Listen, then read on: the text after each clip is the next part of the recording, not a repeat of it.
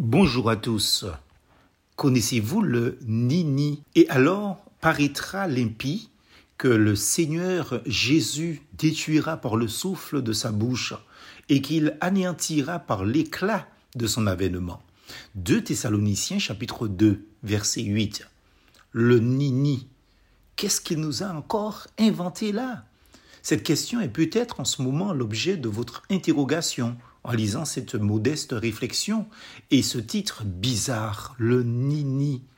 Pour comprendre de quoi il s'agit, poursuivez votre lecture jusqu'à la fin. Laissez-moi vous dire ceci.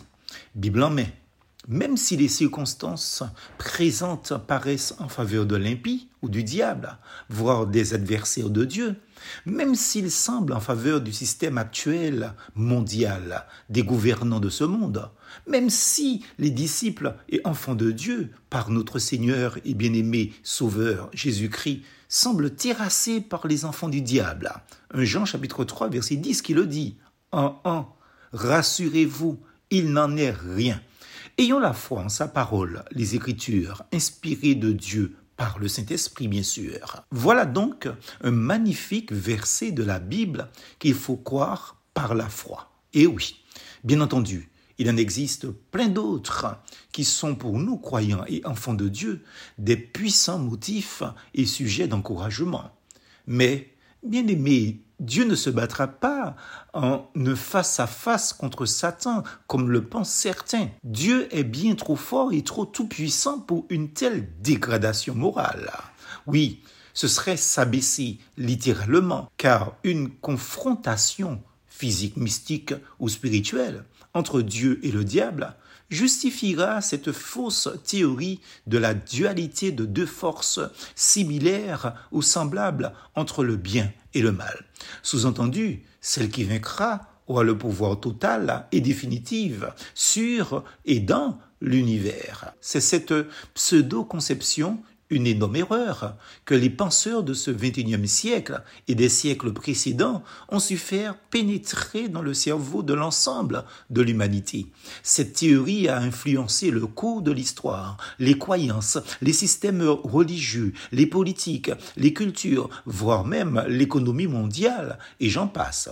D'ailleurs, la dangerosité des dessins animés sur les petits et grands écrans, dont les bandes dessinées et les livres d'histoire pour les enfants ont contribué à tabasser cette même opinion publique que Dieu et le diable sont deux forces, l'une égale à l'autre, qui se combattent pour la survie de l'humanité et de la planète Terre.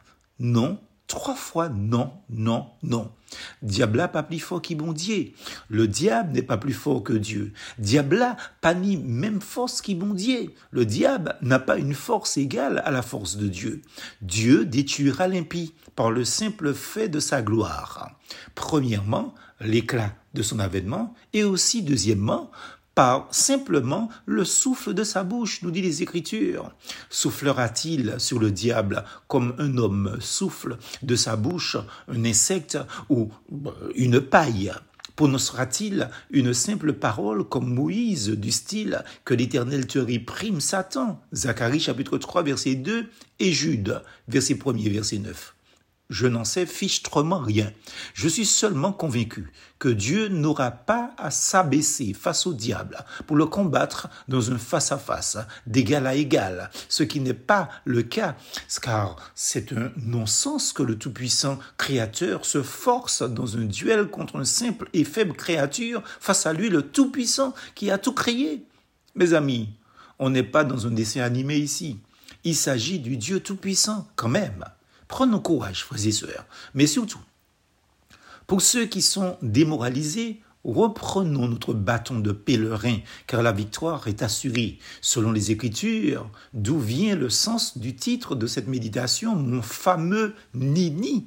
Mais dans toutes ces choses, nous sommes plus que vainqueurs par celui qui nous a aimés car j'ai l'assurance que ni la mort, ni la vie, ni les anges, ni les dominations, ni les choses présentes, ni les choses à venir, ni les puissances, ni la hauteur, ni la profondeur, ni aucune autre créature ne pourra nous séparer de l'amour de Dieu manifesté en Jésus-Christ notre Seigneur. Romains chapitre 8, versets 37 à 39.